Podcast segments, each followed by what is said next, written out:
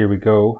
Um, this is uh, Cal, Kale, Kalia, Kalia, um, uh, tomato, tomato. Um, I am thinking about doing a response to Chris Date and Keith Giles, uh, their debate between um, the eschatological positions of you know, like biblical annihilationism and biblical universalism. Um, I was thinking of playing that in a few, but first I thought I would share some thoughts that I wrote on my phone to kind of explain my current thinking with annihilationism and um, how, at least looked at in certain ways, it, it, appears illogical. So we'll see whether the error uh, exists uh, in annihilation itself or if it exists more in my own mind. Let me pull up my notes on my phone just to give a indication of what I'm talking about.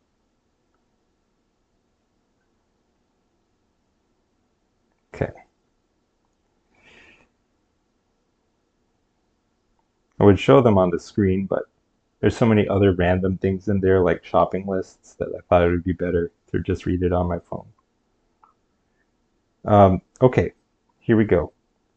And I hope this doesn't trigger people too much because I'm writing this more in a persona. I mean, and maybe I'll get swept up in my own arguments by the time this is through. We'll see. But it's not that I claim to know this is true. I'm writing from a certain perspective from which it is advanced that certain things are true. Here we go. The technical flaw in annihilationism is that, whether one admits it or not, the annihilationist is in the position of having to affirm that capital punishment is somehow the perfect one size fits all punishment for every sinner. It's a very bold claim right off the bat. If if I were like an analytical philosopher, I would give it some I would give this proposition some letter that refers perspicuously to the proposition itself let the proposition be referred to as P. So I would call the claim that uh, capital punishment is the perfect one size fits all punishment for every sinner, I would call that proposition P. Uh, but if the annihilationist wants to affirm, uh, well, we all know P isn't true. That's that's another premise in my argument. Um, but if the annihilationist wants to affirm some temporary resurrection of the unrighteous dead um, to get a few blows in before the final execution, um, and even if the annihilationist wants to affirm this for scriptural rather than philosophical reasons, um, that puts the annihilationist in the position of having to deny P, having to deny uh, the claim that capital punishment is somehow again the perfect one size fits all punishment for every sinner. And the reason why is that it, ordinarily justice is understood as an operation that rights some existing imbalance. And I have a footnote here, which is like leave aside for now the manifest absurdity of certain corner cases, such as calling a suicide victim back into existence or even just sustaining them in being, just so that that person can be punished by giving them what they wanted in the first place and already had prior to the punishment, or would have had were they not sustained in being um, after their initial death. If the dead already exist in the state which the annihilationist believes perfect justice would put them in, it makes no sense to resurrect them or otherwise sustain them in being. And uh, crucially, annihilationism, aka conditionalism, i.e., conditional immortality, the understanding that immortality is not a given but is conditional upon the divine uh, will. Uh, crucially, annihilationism, annihilationism asserts that souls aren't inherently immortal, but have rather to be sustained in being by God, who alone is the source of life and existence. But if the dead aren't resurrected or sustained in being after the initial death, then the annihilationist is in the position of having to affirm P. Again, the claim that capital punishment is somehow the perfect one, size fits all punishment for every sinner, leading to the conclusion that Hitler, how could I not invoke him, uh, dear listener, um, uh, who cheated justice by committing suicide before he could be captured, receives the same eschatological punishment as a petty criminal who is killed in the process of being apprehended in a case of police, police brutality. So, now there's some big claims in there, but I'll give you a flavor of what I mean. If we approach this as a sort of flow chart or decision tree, in my notes I refer to this as the greater flow to call. Um, do you believe in a resurrection of the unrighteous dead, however temporary? This is a question for the annihilationist. If the answer is yes, do you believe in an intermediate state? We'll take the case where they answer yes. Do you believe the punishment for sin should be infinite? Um, and I'm not specifying how, duration, magnitude doesn't matter. But should it be of an infinite character, understanding this, you know, the sins committed by uh, human wrongdoers as as infinitely grave or infinitely serious? If the answer is yes, then why do you have to add to an infinite punishment then, where the infinite punishment is understood as annihilation? In other words, why an intermediate state and or resurrection uh, for the unrighteous dead? So there's something going on here that maybe I need to expand upon. I thought I might be able to present this information at a higher level of abstraction without need for context, but I'm seeing now that that won't do. I'll read this pretend debate that I had with a pretend annihilationist who believes in annihilation uh, with the intermediate state. Okay, Cal, your arguments only address annihilationism without the intermediate state. Most annihilationists believe you experience conscious torment uh, between death and the resurrection. Okay, here is my question. On annihilationism, does sin deserve infinite punishment or finite punishment? Let's take the case first where the annihilationist may answer infinite punishment. I'm assuming that the, this infinite punishment is accomplished by the capital punishment component of this eschatological picture. It has two components. It has the, the suffering, um, if any, that's associated with the intermediate state, plus the, the you know the coup de grace, the the um, uh, the capital punishment. Um, I'm assuming that infinite punishment is accomplished by the capital punishment component of this picture. But if uh, capital punishment is infinite punishment, then why is there an intermediate state at all? Um, why is God actively sustaining the souls of the wrongdoers in being, um, especially if one holds that postmortem conversion is not possible? Um, is capital punishment somehow not actually infinite enough? So the reasoning here is that if, if, if sin deserves an infinite punishment, um, one assumes that all of the infinity, as it were, is being provided by um, the capital punishment uh, side of the equation. You know, you can't argue that an infinite anything is composed of finite terms. You can't get infinity by adding finite terms. You're not going to say, well, the finite torment of the intermediate state plus the infinite non-existence of annihilation somehow equals the infinite punishment. It's it's like adding 2 plus infinity doesn't make it isn't what you need to add to infinity to make infinity infinite. It's already infinite. You don't need to add that temporary a finite term to an infinite punishment in order to make the infinite punishment infinite. Now I apologize because somehow the recording that I was doing got cut off. Um, I seem to have issues with OBS and figuring out when exactly the recording stops or under what conditions, so please bear with me. But I will say by way of explanation um, right now that, um, is this Droste effect distracting? Sorry for being so distractible. Just minimize it. Okay. I'll maximize it later. Um,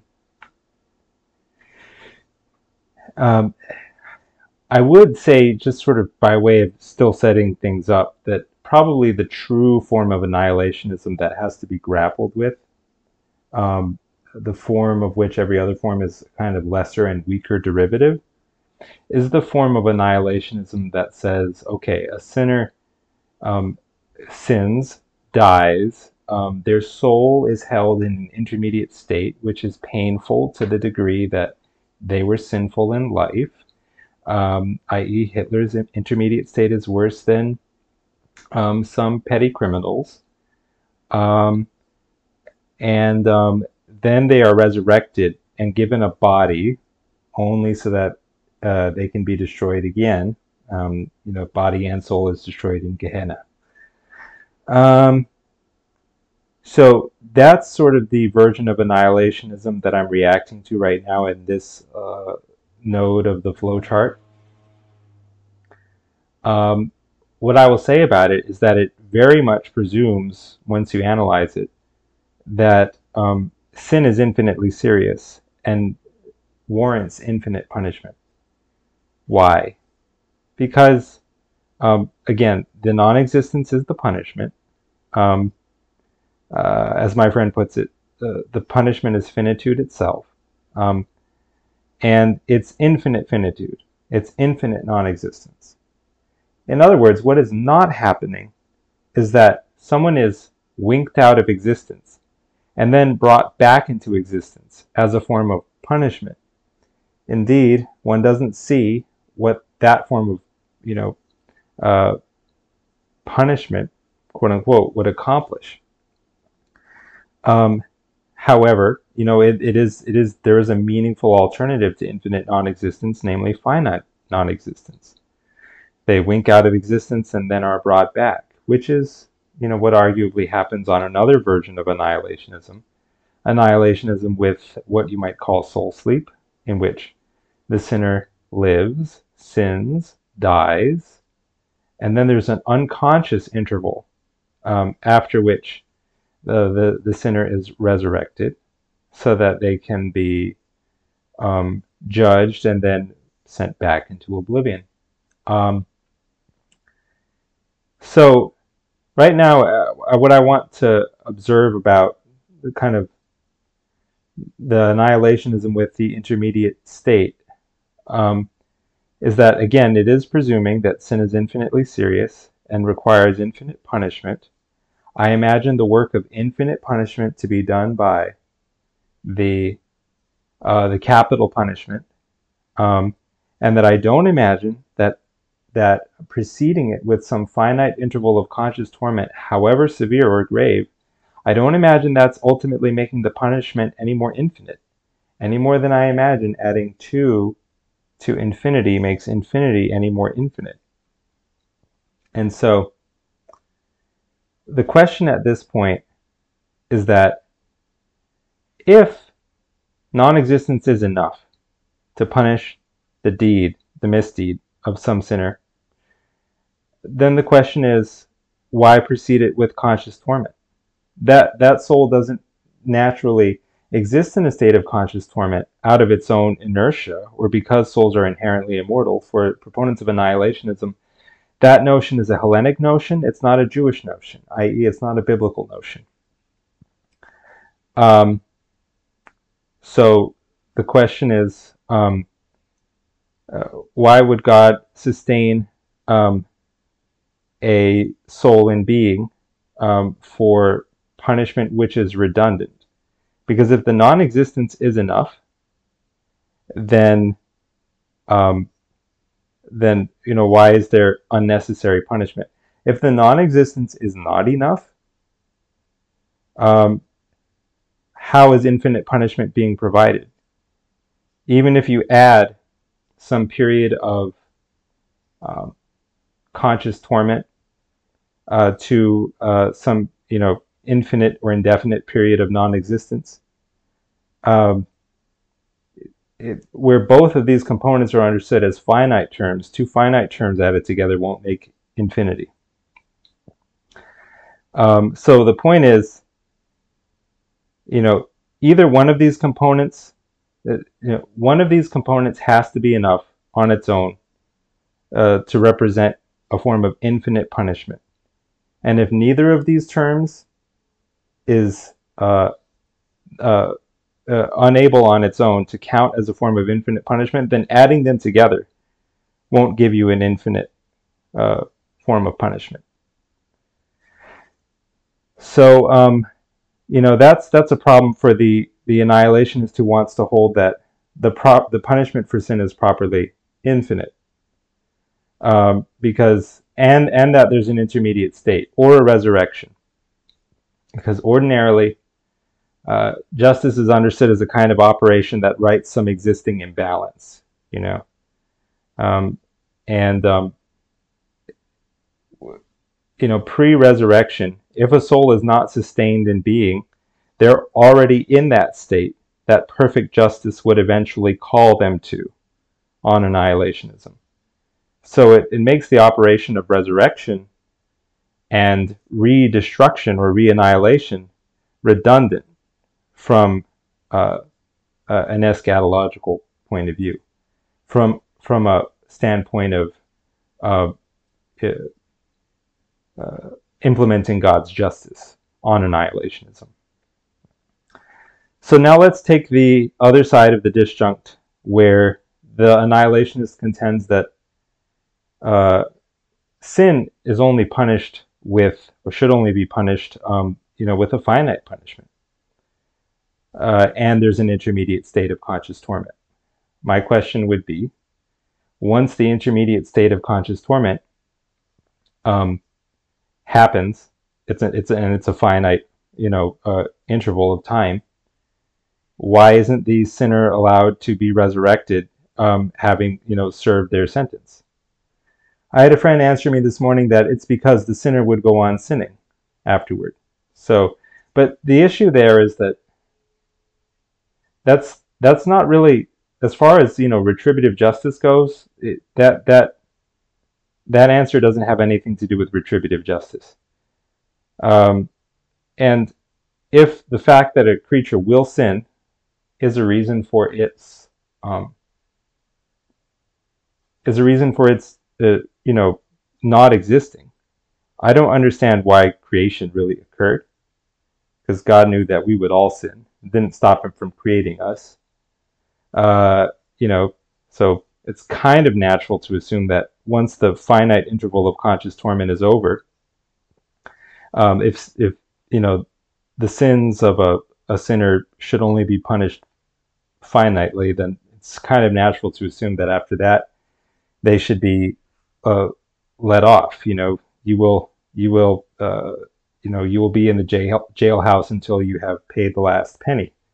But then, you know, if you could pay the last penny, you should be able to go free. Um, now, the thing is, I'm sure no annihilationist would be happy with that. Um, but the question is, if the sentence is served, then why should there be why should there be annihilation on top of that? I want to read a little bit more from my notes. Well, it may be contended that yes, the coup de grace still needs to be delivered, the the the annihilation. However, that punishment is not infinite; it's finite because, after all, it's finitude itself. What Cal could you even mean speaking about infinite finitude? Um, you know, that's like talking about a square circle.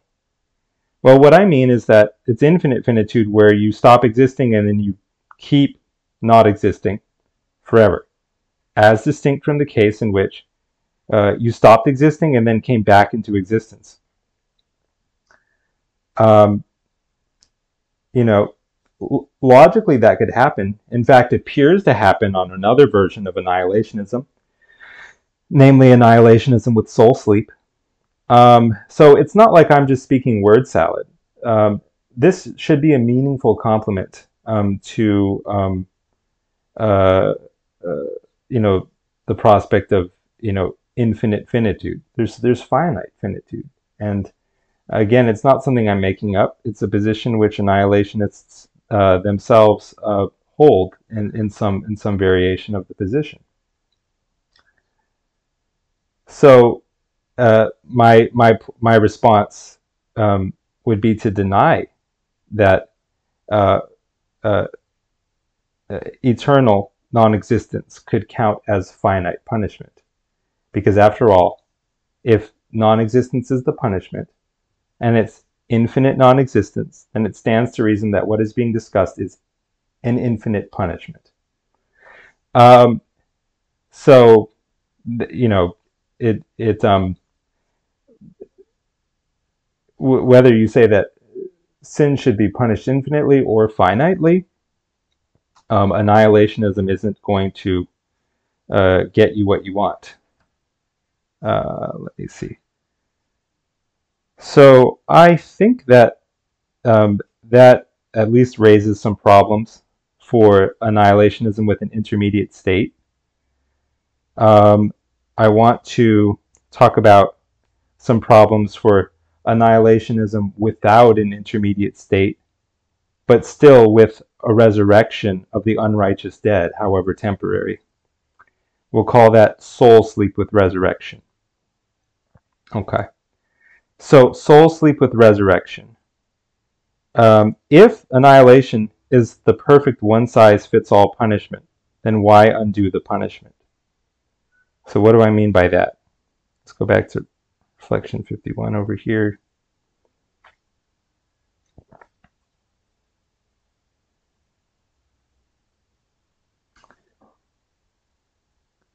Ordinarily, justice is understood as an operation which rights some imbalance in the status quo. But in annihilationism, the status quo, i.e., you know, the non-existence of one who has died, uh, is already the state that perfect justice would call that individual to. Um, thus, resurrection almost undoes justice, or at least makes you know uh, the the subsequent annihilation uh, a redundant operation. So that's kind of an issue. One doesn't imagine a you know a perfect and ultimate being such as God uh, to be guilty of wasted effort.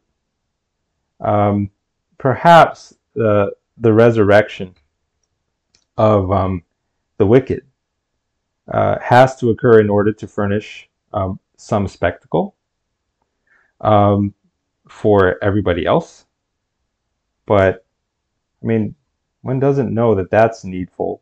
It seems to be anthropomorphizing God a great deal.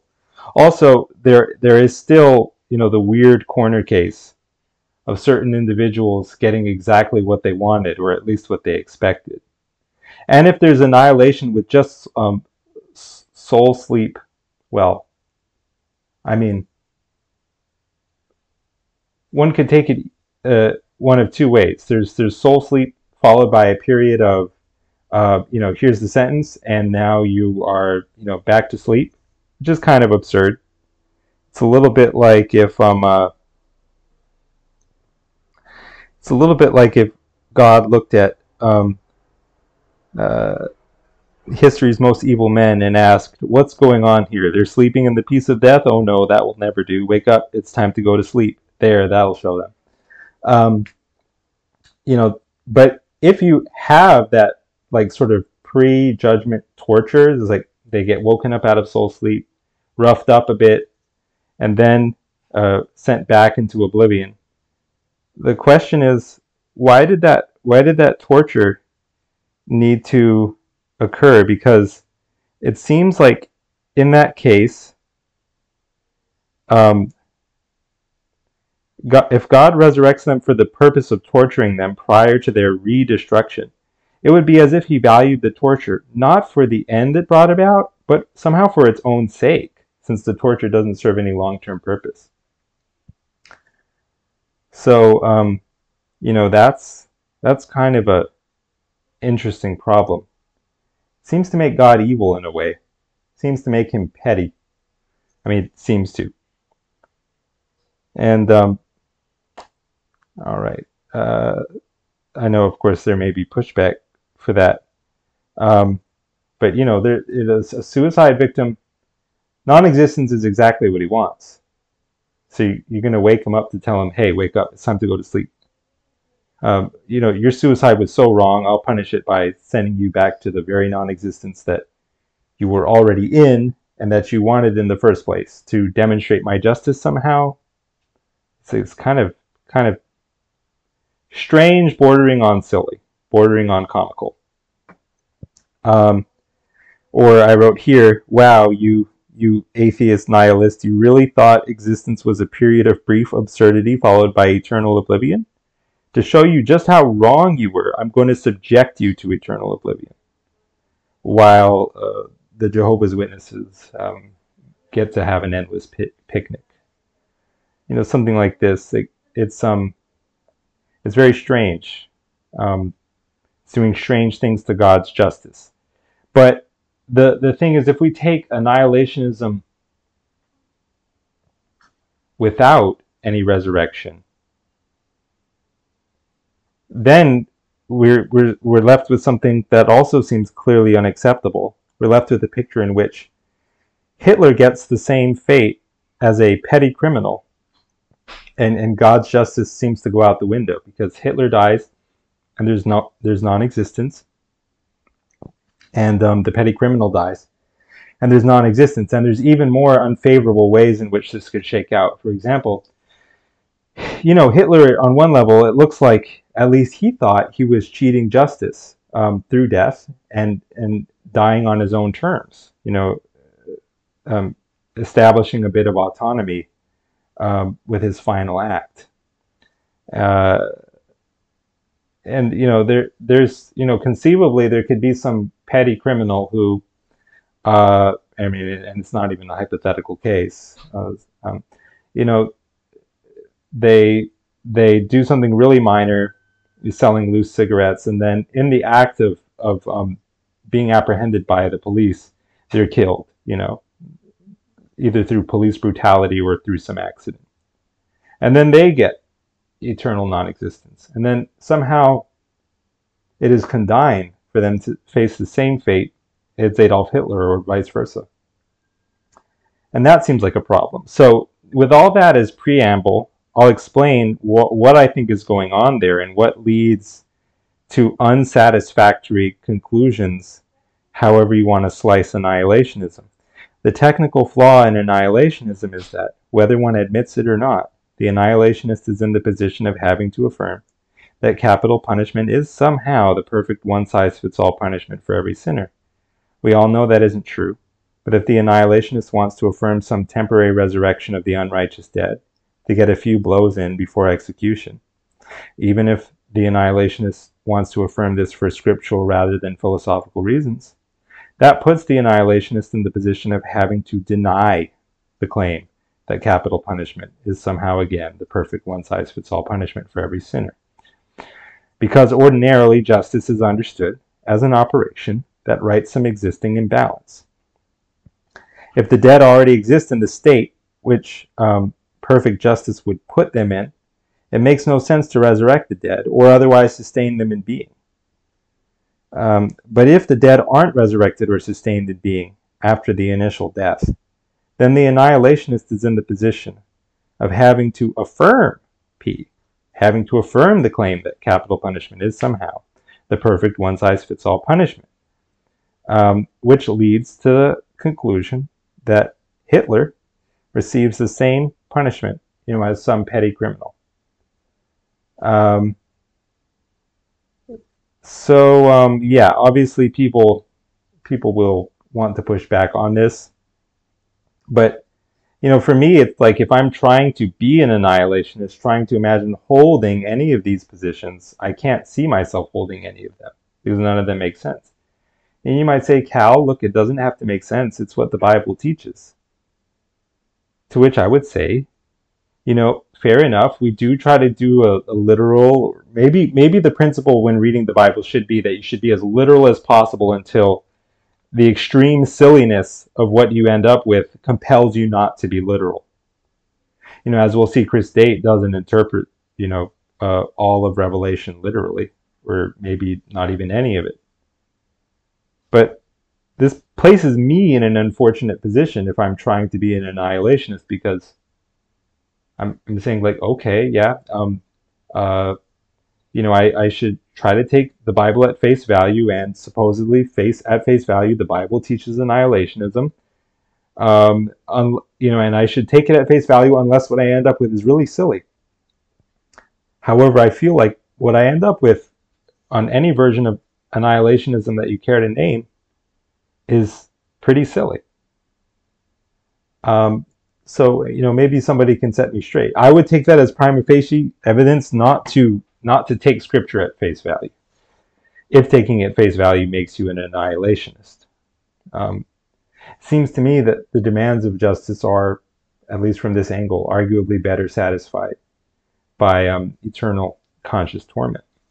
And I'll read a few other issues, um, although that's not my position. Um, I'll read a few other issues that occurred to me as I wrote this out. I think they're important. Um,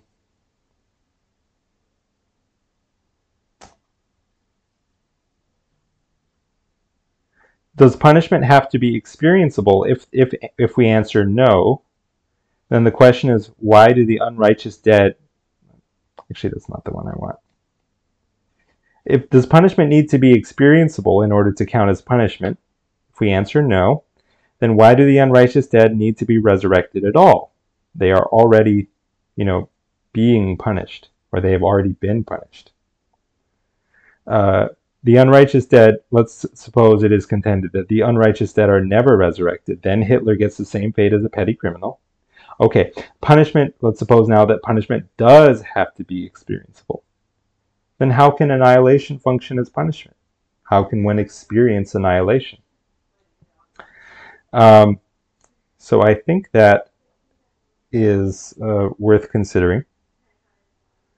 And I, uh, let me see. I, um, yeah, it may be time to go ahead and start commenting on the video.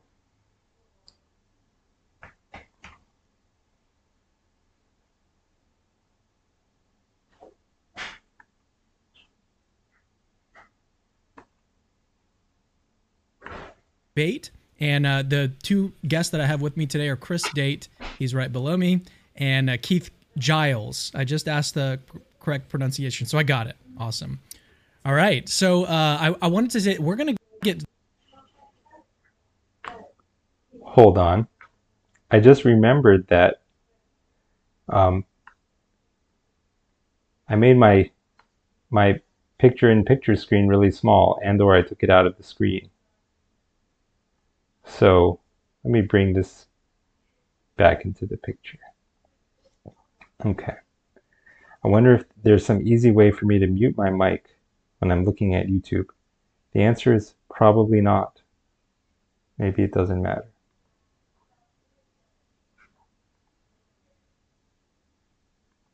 Directly into the the topic today, which is this debate. We've got 10 minute openings for each guest, and then uh, basically open dialogue until we get to some Q and A later. So we're not going to spend a whole lot of time on introductions. I want to jump right into the content.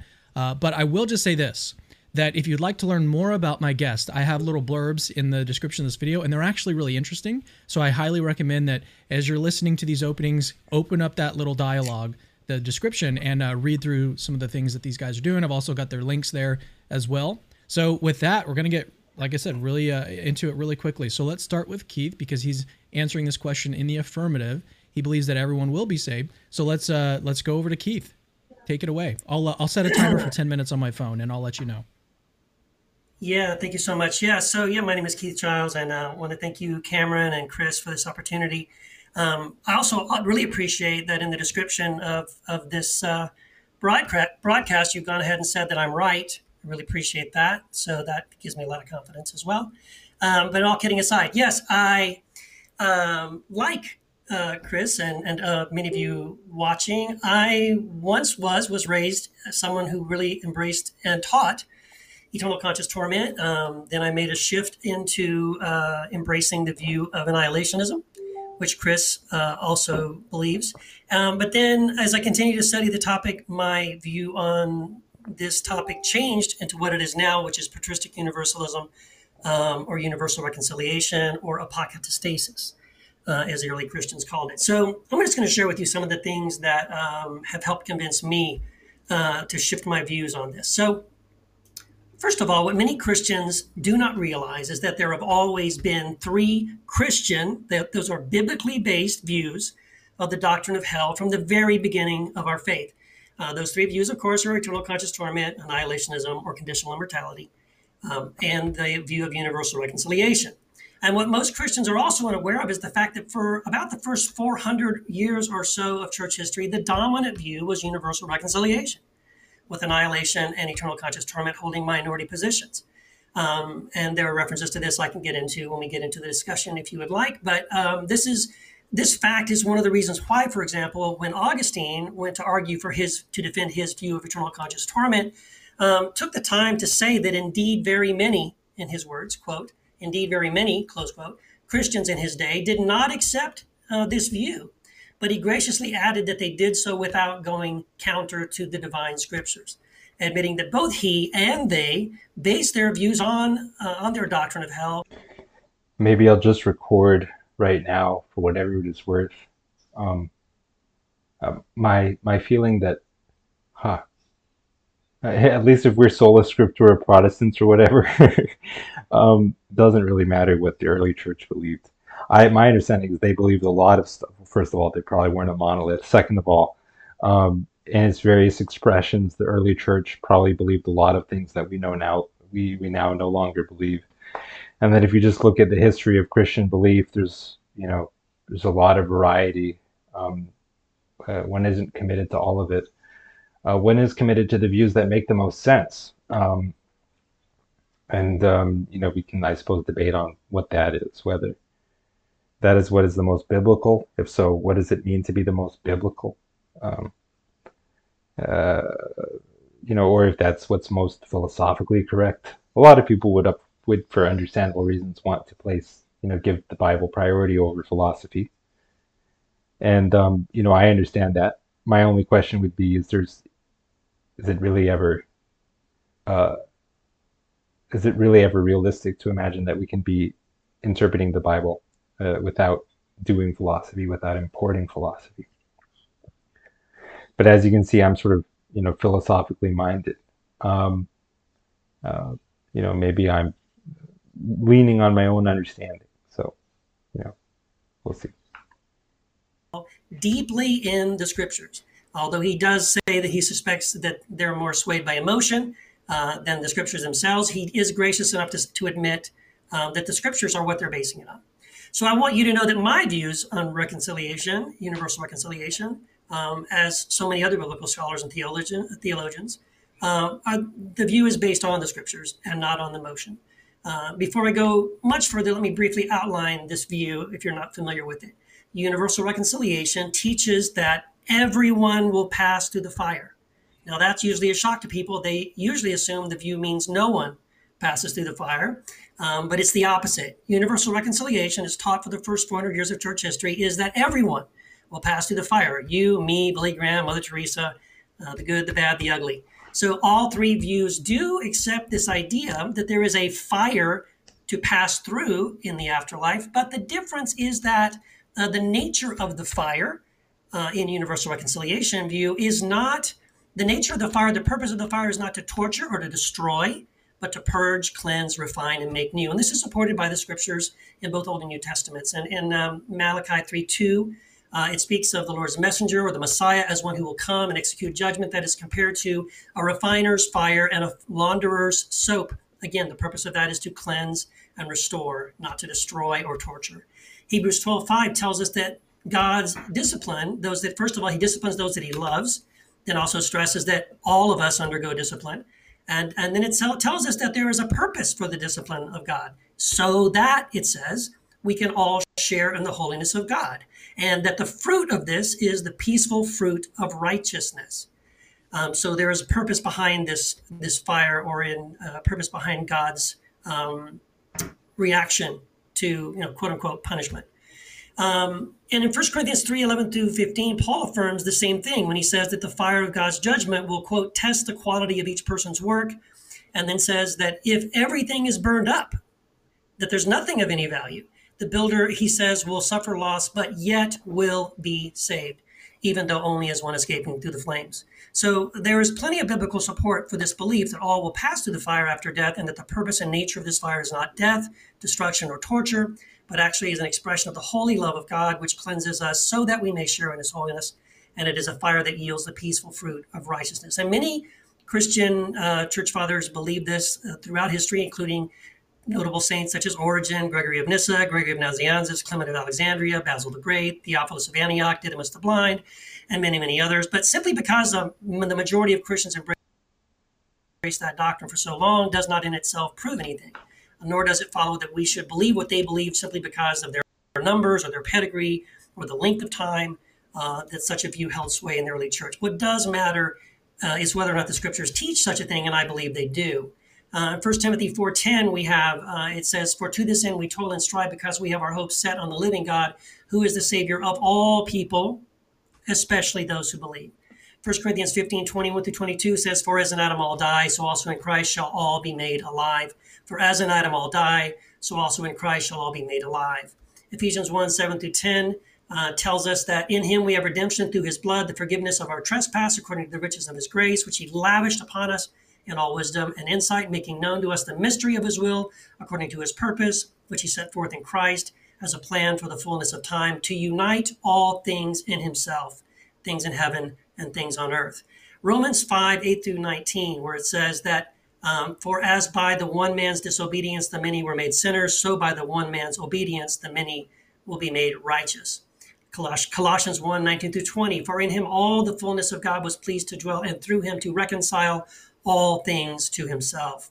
Philippians 2 10 through 11, that at the name of Jesus every knee should bow in heaven and on earth and under the earth, and every tongue should gladly confess. That's exomologio in the Greek, which is translated, the proper translation is to gladly, exuberantly, joyfully confess that Jesus Christ is the Lord to the glory of God the Father. And Romans 1 through 11, the entire argument, brilliantly argued through the device of prosopopoeia by Paul, uh, the Apostle Paul, uh, culminates in the declaration that God has consigned all to disobedience so that he may have mercy on all. And to celebrate his touchdown victory in the end zone, Paul immediately follows that final point in the argument uh, with this Oh, the depth of the riches and the wisdom and the knowledge of God. How unsearchable are his judgments, how inscrutable his ways. For who has known the mind of the Lord? Who has been his counselor? Or who has given a gift to him that he might be repaid from? For from him and through him and to him are all things. To him be the glory forever and ever. Amen. And the very next verse, Romans chapter 12, verse 1 is, Therefore, in view of God's mercy. What mercy? The mercy that's shown to everyone. This is your response to submit yourself to God as a living sacrifice. So, no matter what view of hell we embrace, we must also accept that we are also at the same time embracing a view of God. We either will see God as a torturer, we will see God as a destroyer, or we will see God as a loving father who heals and rescues his children. I would say that either God desires to save all or God does not. Scripture affirms that God does desire that all shall be saved. Either God has the power to save all or God does not. And scripture affirms, yes, indeed, God does have all the power to save everyone. Either the love of God endures forever and his wrath is only for a moment, or that scripture is wrong and it is God's wrath that endures forever and it's his love that is only for a moment. So if God desires to save everyone and if God alone has the power to save everyone, I would ask, why would God not save everyone? I firmly believe that the God revealed to us in Christ is indeed one who desires to save everyone, has the power to save everyone, and without a doubt will save everyone just as he promised. For Christ is the Savior of the world and the Lamb of God who takes away the sins of the world. Thank you. Wow, that was very, very concise. You've still got about two minutes remaining. And so uh, that that what what that'll do is it'll just give us more time to uh, to have dialogue in just a little bit. So we're about to pass it over to Chris thank you for your opening statement. I did want to say two things before we pass it over to Chris. The first thing is that I'm noticing some flashing going across the screen. I asked people in the live chat about if they're seeing it, and you guys saying that you you can see it. Uh, I just want to say sorry about that. Technical issues like this just happen. Uh, it's just uh, it's it's due to my software or something. Uh, I did want to say on the positive side that these flashes actually kind of prove that God exists because these are contingent events and contingent things in my view uh, lead or uh, yeah take us to the existence of god so just something to think about uh, second thing is that i wanted to apologize to keith and uh, you may be. That's an interesting metaphysical thread if pulled on. You know, I have thought about questions such as, uh, you know, God supposedly creating the world um, when he didn't have to, but he did. Uh, was his decision necessitated by something? Uh, surely not something uh, external to his own nature. Um, so maybe God's decision to create the world was necessitated by something within his nature. Um, in which case, the world is as necessary as God. But a lot of theologians don't like the sound of that. They still want to insist that the world is contingent.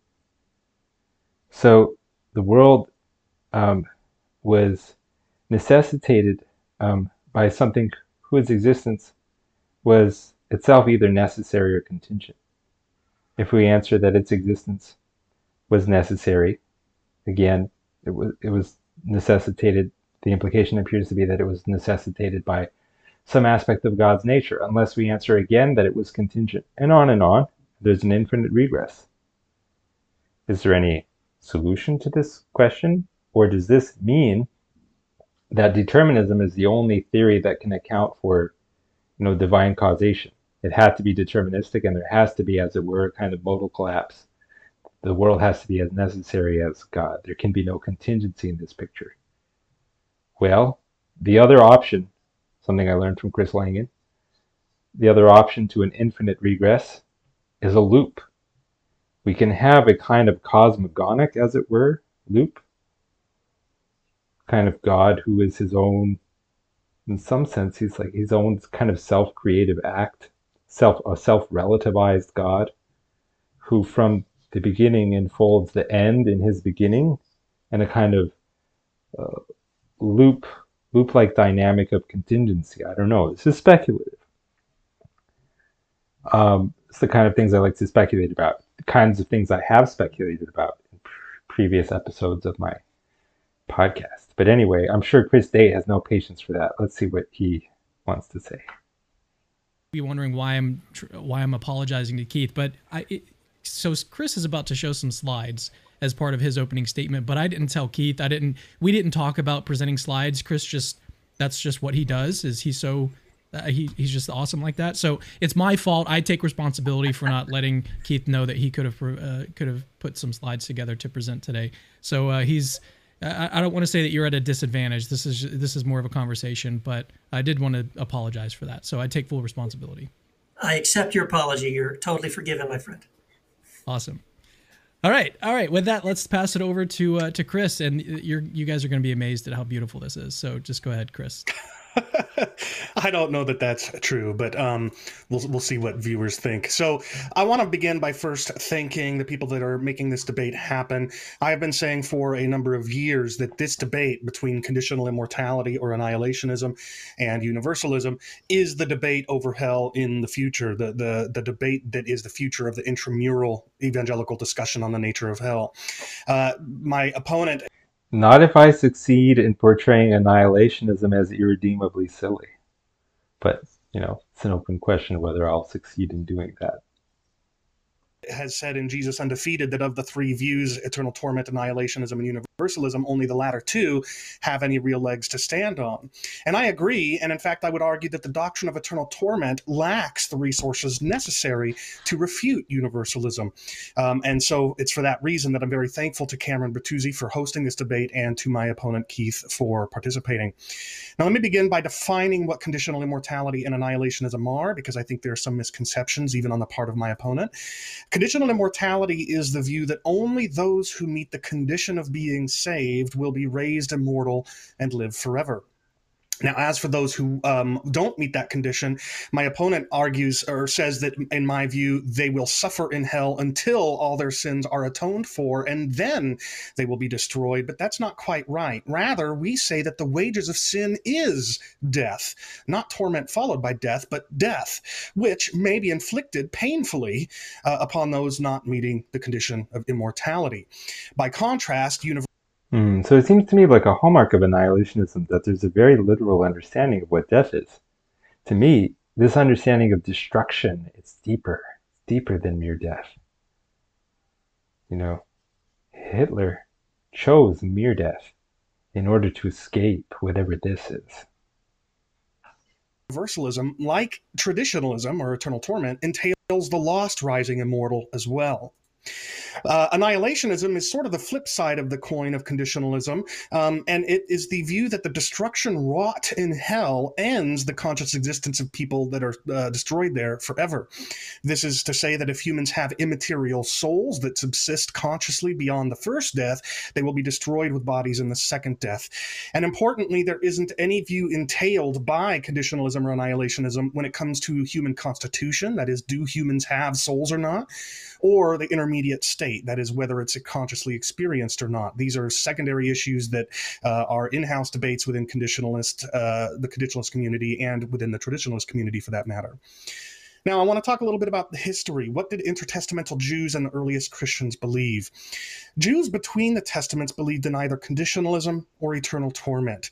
This is said by virtually all the literature, including more pop level literature like Chans and Sprinkle's Erasing Hell, but also more scholarly literature, literature like Paul Williamson's Death and the Act. You know what else the Jews believed in?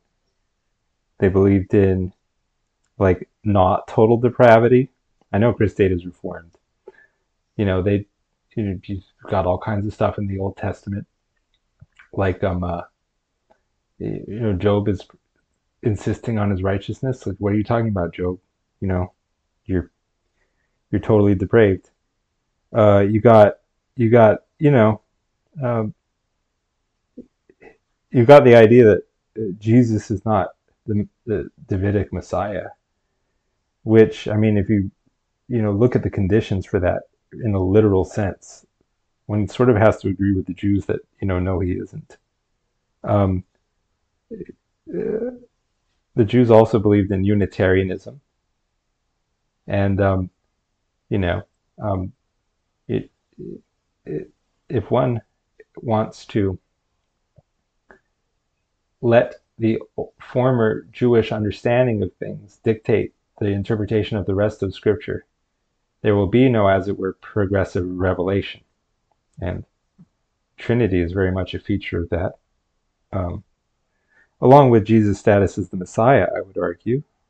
Um, um, and, um, you, you know, these later doctrines of justification, you know, by faith alone, through grace and the imputed righteousness of Jesus Christ, like, you know, all these are somewhat foreign to Jewish thought.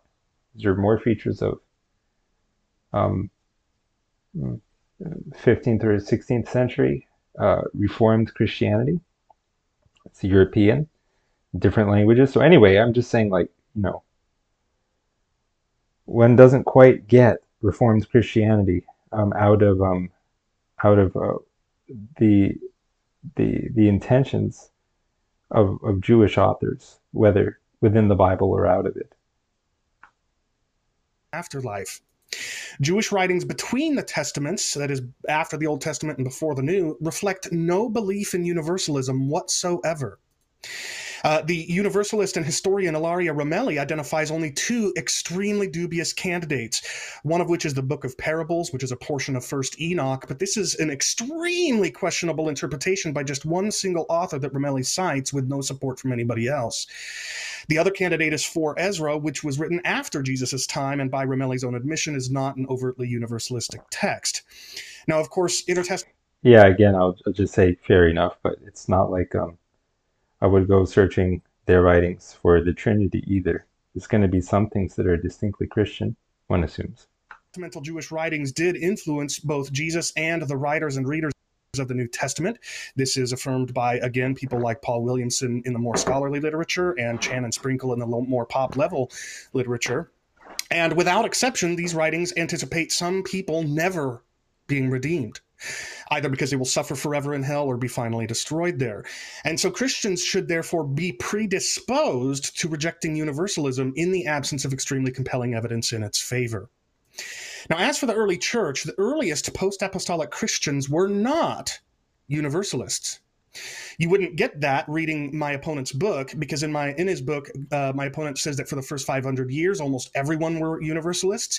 He says that demonstrating that the earliest If it were shown that most early Christians, uh, or indeed just a sizable number, believed in the possibility of postmortem redemption, I wouldn't assume that postmortem redemption was thereby proven.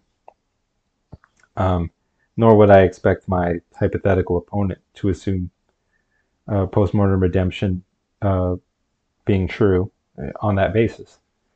For a similar reason, I'm not really going to be swayed by whether any or how many in the in the earliest days of the church believed in patristic universalism or, or what have you. Just doesn't seem to me relevant. Christians embraced universalism is very easy to do, but these are wildly misleading statements. Now, I'm not saying that my opponent intends to mislead, but they do mislead nonetheless. You see, the earliest post apostolic Christians were, in fact, conditionalists or annihilationists, and that's by my opponent's own admission.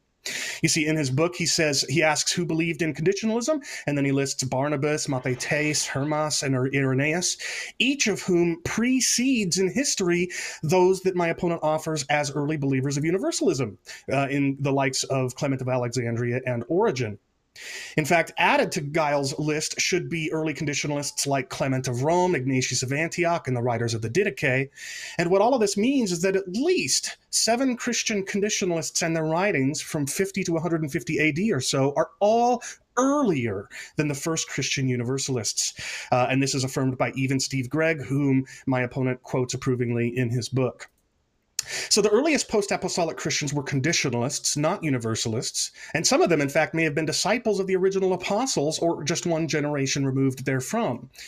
Meanwhile, no record exists of Christian universalists prior to nearly 200 AD, and so again, Christians should be predisposed to rejecting universalism in the absence of extremely compelling evidence in its favor.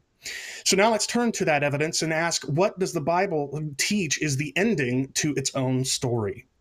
Well, the book of Revelation warns of a second death that will be suffered by the resurrected lost after an epoch of time symbolized by a thousand years. The phrase second death in 2014 and 21:8 appears in the contemporaneous Aramaic Targums, where it means the unrighteous will literally die again, contrary to universalism. Yeah, again, if Christianity is interpreted through these sort of external Jewish sources, then probably one one ends up with something other than Christianity, just just being real here. In fact, these lost uh, join death and Hades in 2014 and 15, which are symbolized earlier in John's vision as conscious beings, just like the lost, just like the devil.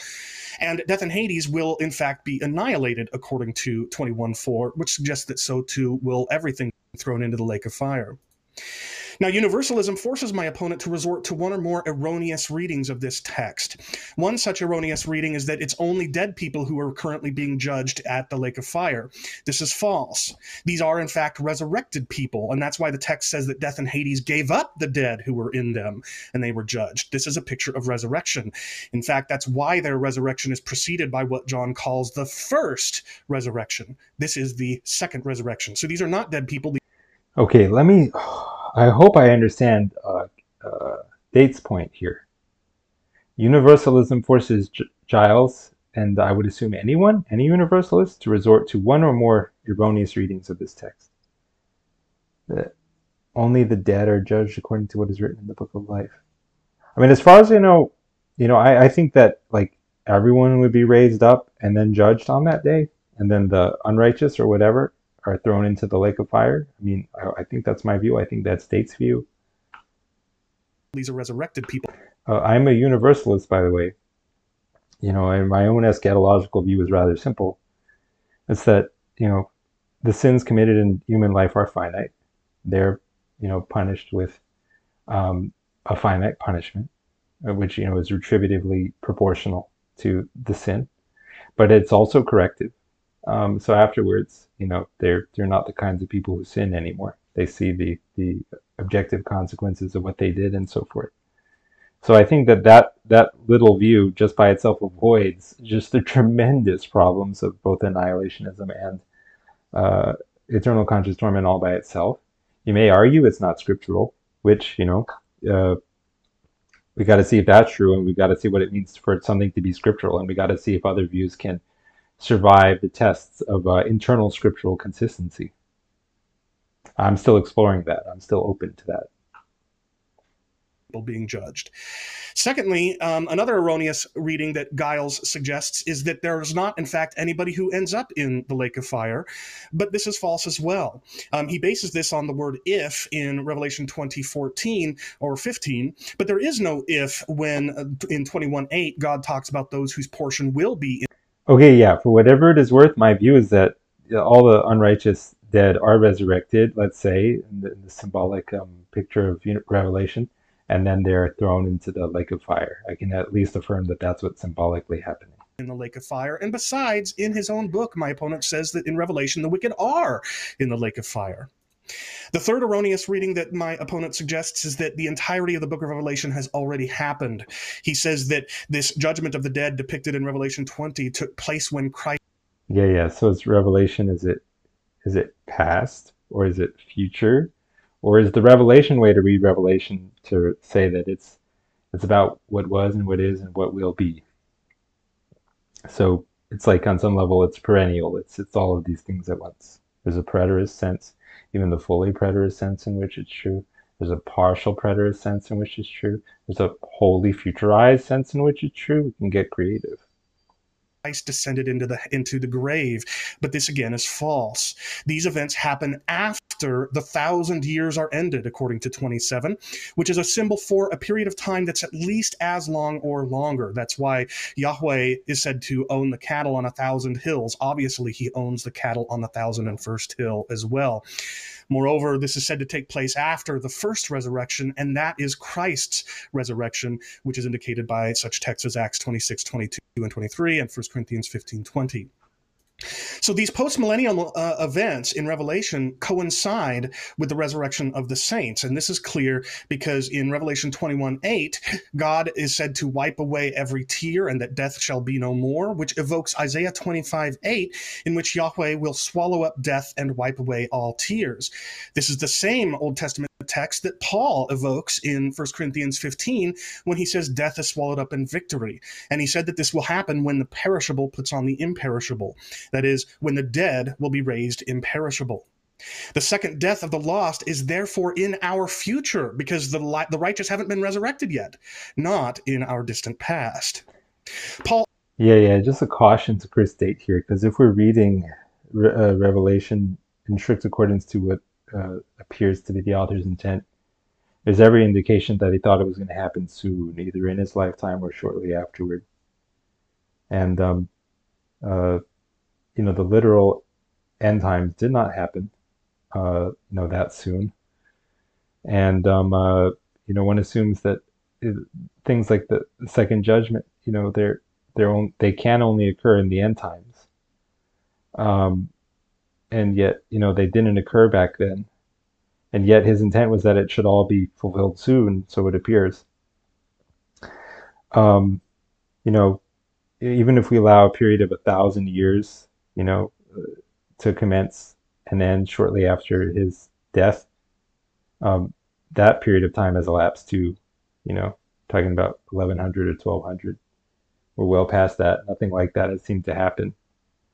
Um, and so, you know, you know that that in its way, if we were to interpret uh, John under the assumption that you know, uh, if we were to interpret Revelation on the assumption that it means whatever we think John meant, um, and that it's it can never be wrong, then that would strongly incline us to some kind of hyperpreterism. I should think.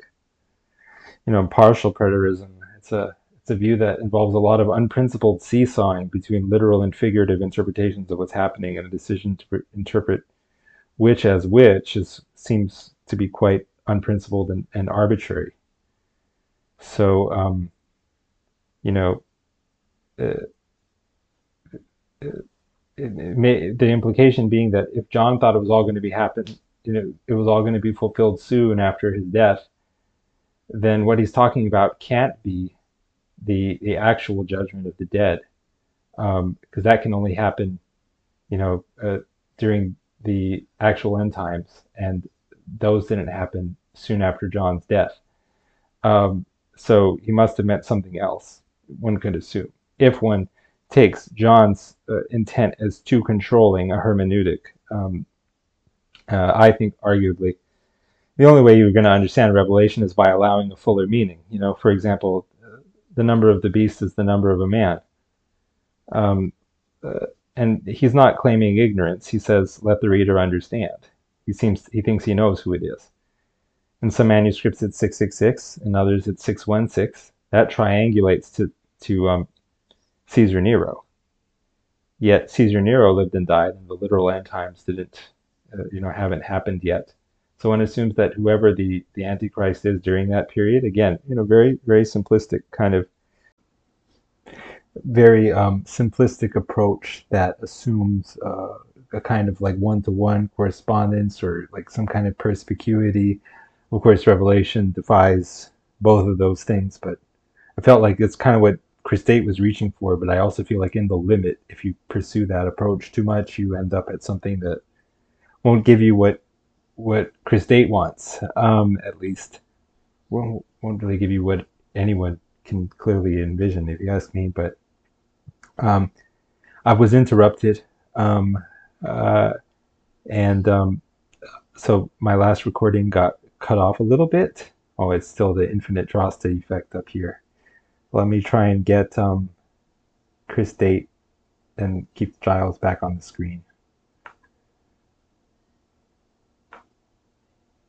Also says that this will happen when the last enemy to be destroyed is death, after destroying every rule and every authority and power. Um, now, my opponent affirms that in universalism, resurrected lost people go to hell, judged in fire. But if death is destroyed at the resurrection, then it's not the last enemy to be destroyed in universalism, since other enemies, including at the very least sin and rebellion themselves, won't be destroyed until long thereafter. Well, if you ask George MacDonald, death and sin are the same thing. Um, I, I would agree with that. In other words, George MacDonald decried a gospel that uh, taught men to fear the punishment for sin rather than sin itself. He saw that punishment for sin is corrective, and sin itself is death, spiritual death. Um, you're dead in your trespasses, you're dead in your sins, etc.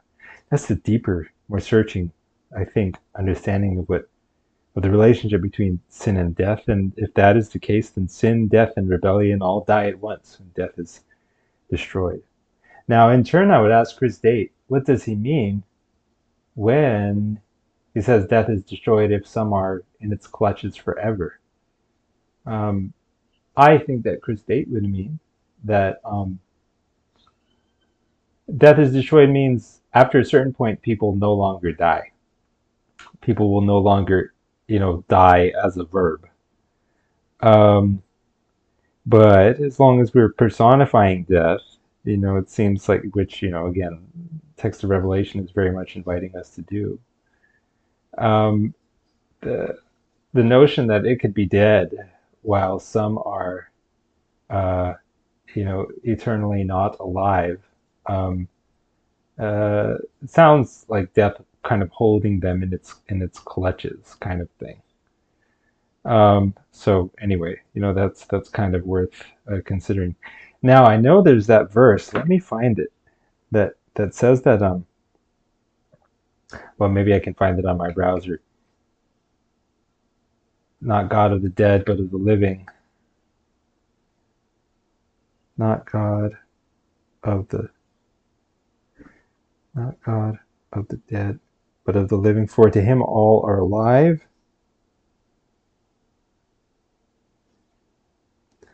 And we'll look at the context of that verse because maybe it won't support. It won't. Su- okay, I want to go to Luke 20. And we'll do the Reformed Standard Version, the, the ESV, just to meet, meet Chris Date on his own ground, I suppose. Um,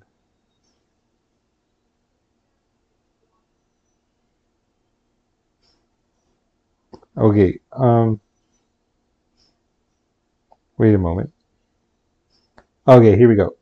And Jesus said to them, The sons of this age marry and are given in marriage, but those who are considered worthy to attain to that age and to the resurrection from the dead neither marry nor are given in marriage. Okay, so note right off, it seems like there's a there's a distinction between those who are worthy to be resurrected from the dead. So maybe that should cause us to restrict the scope of the word all when we when we read um, for to him all are alive. Only all those worthy to be resurrected, perhaps. Maybe I'm getting ahead of myself. Uh, uh, because they are equal to angels and are sons of God, being sons of the resurrection. But that the dead are raised, even Moses showed in the passage about the bush, where he calls the Lord the God of Abraham and the God of Isaac and the God of Jacob. Now he is not God of the dead, but of the living, for all live to him. Hmm. Then some of the scribes, yeah, well, I don't know. I mean, it doesn't really sound like only those who are resurrected live to him. It sounds like everyone. Um, uh,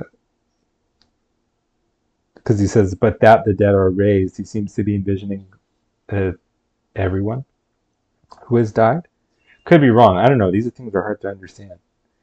But um, certainly, no, he's not God of the dead, but of the living, for to him all are alive. You know, that seems possessed of a certain beautiful spiritual meaning, which is like, you know, no one is unremembered by God. God knows and remembers everything. But to be remembered by God is perforce to exist. You know, in him, in him we live and move and have our being. To be in that mind is to be. Um, so, but anyway, you know, maybe Chris Date doesn't have much patience for reflections like that. Uh, a few other texts I want to look at. Jesus says in John 5, 28 and 29 that only some will undergo the resurrection of life, while others will undergo the resurrection of judgment. He says in Luke 20, 34 to 36 that unlike the sons of this age, it will be true of still others, those he says will be considered worthy of resurrection from the dead, that they cannot die anymore, implying, of course, that everyone else will die. And Paul says in Romans 6, 3 to 9 that it's only those baptized into Christ who will join him in a resurrection like his and therefore never die again again. Uh, to, to sum things up, I just want to say this. Shortly after the beginning of the biblical story, access to the tree of life is revoked so that people will be unable to, quote, eat and live forever. That's Genesis 3.22. The ending of the biblical story, therefore, coheres well with its beginning. Access to the tree of life will be restored to the inhabitants of New, New Jerusalem in Revelation 22 1 and 2, who will therefore live forever. Sadly, however, and by my opponent's own admission, not everybody will be in those in that city, at least not in the time depicted in the imagery, because some, the wicked, will be in the lake of fire. Thank you. Again, you guys are awesome that you've got about five seconds to spare. So, uh, really good job there. So, I, I want to say this we're about to head into some just open dialogue, but I want to put some of my cards on the table. I'm hosting this, but I am. I want to say some things about that tree because it says that the leaves of the tree of life are for the healing of the nations. Nations really only seems to have negative reference. Um, you know, uh, uh, in in Revelation, you know, up until that uh, point which prompts Robin Perry to believe that somehow those nations are redeemed. Of course, Chris Date wouldn't believe that, but then the question is, why does it say nations and not say? If it's just for the healing of those, uh, of, of, of, of, you know, the the righteous, um, uh, you know, believers, you know, the, the, the metaphorical 12 tribes of Israel, um, the remnant, the elect, why doesn't it say something like that? Why does it use a word that seemingly refers to anyone and also you know has only had a sort of negative uh, uh, antecedent um, you know in in revelation leading up to that. It's sort of a thing that doesn't just easily fit i don't think with a particularist reading of revelation.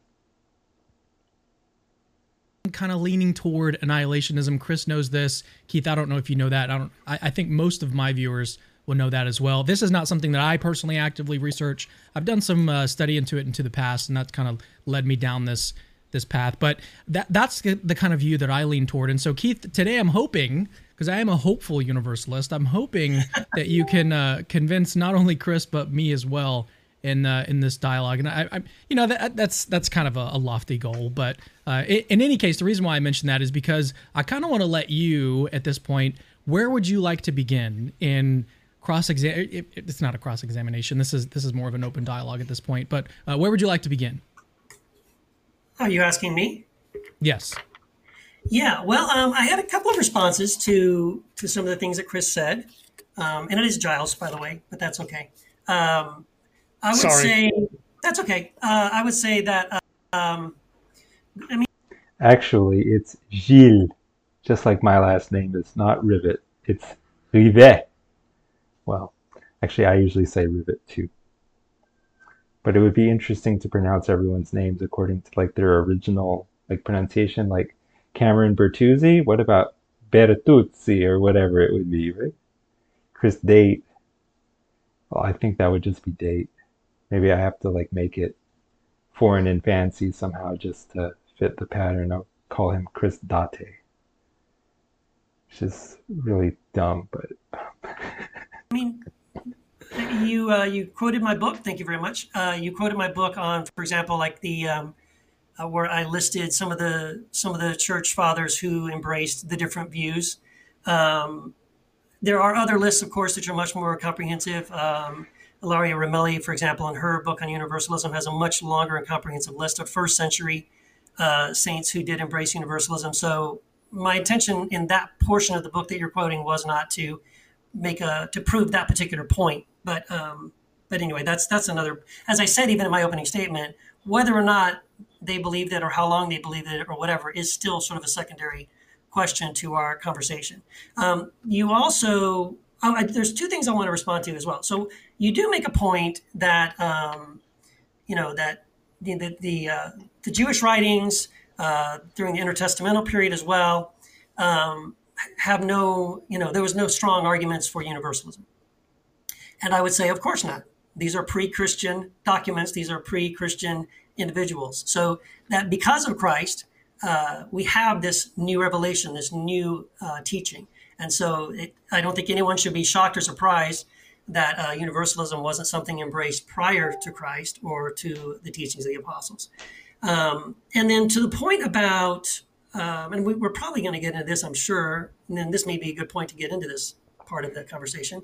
Um, you know, as you point out um, in my book, also, I talk about um, this idea of the lake of fire and what's going on in Revelation 21 and 22.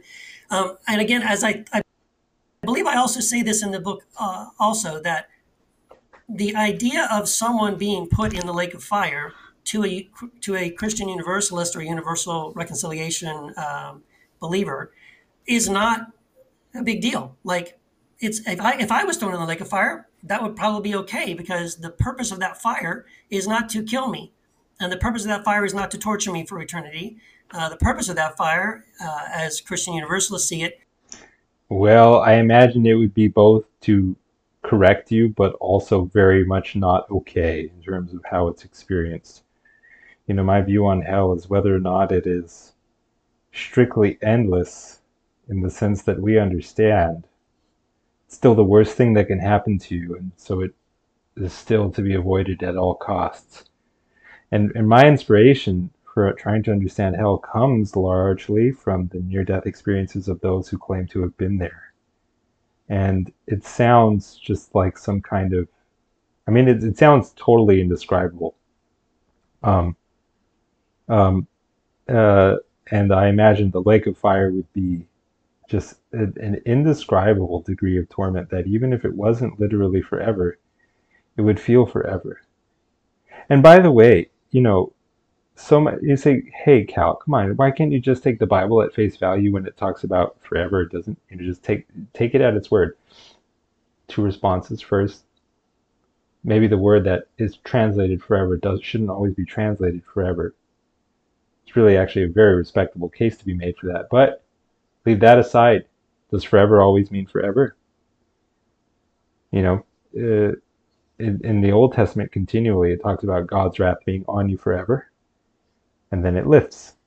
Just like all doesn't always mean all.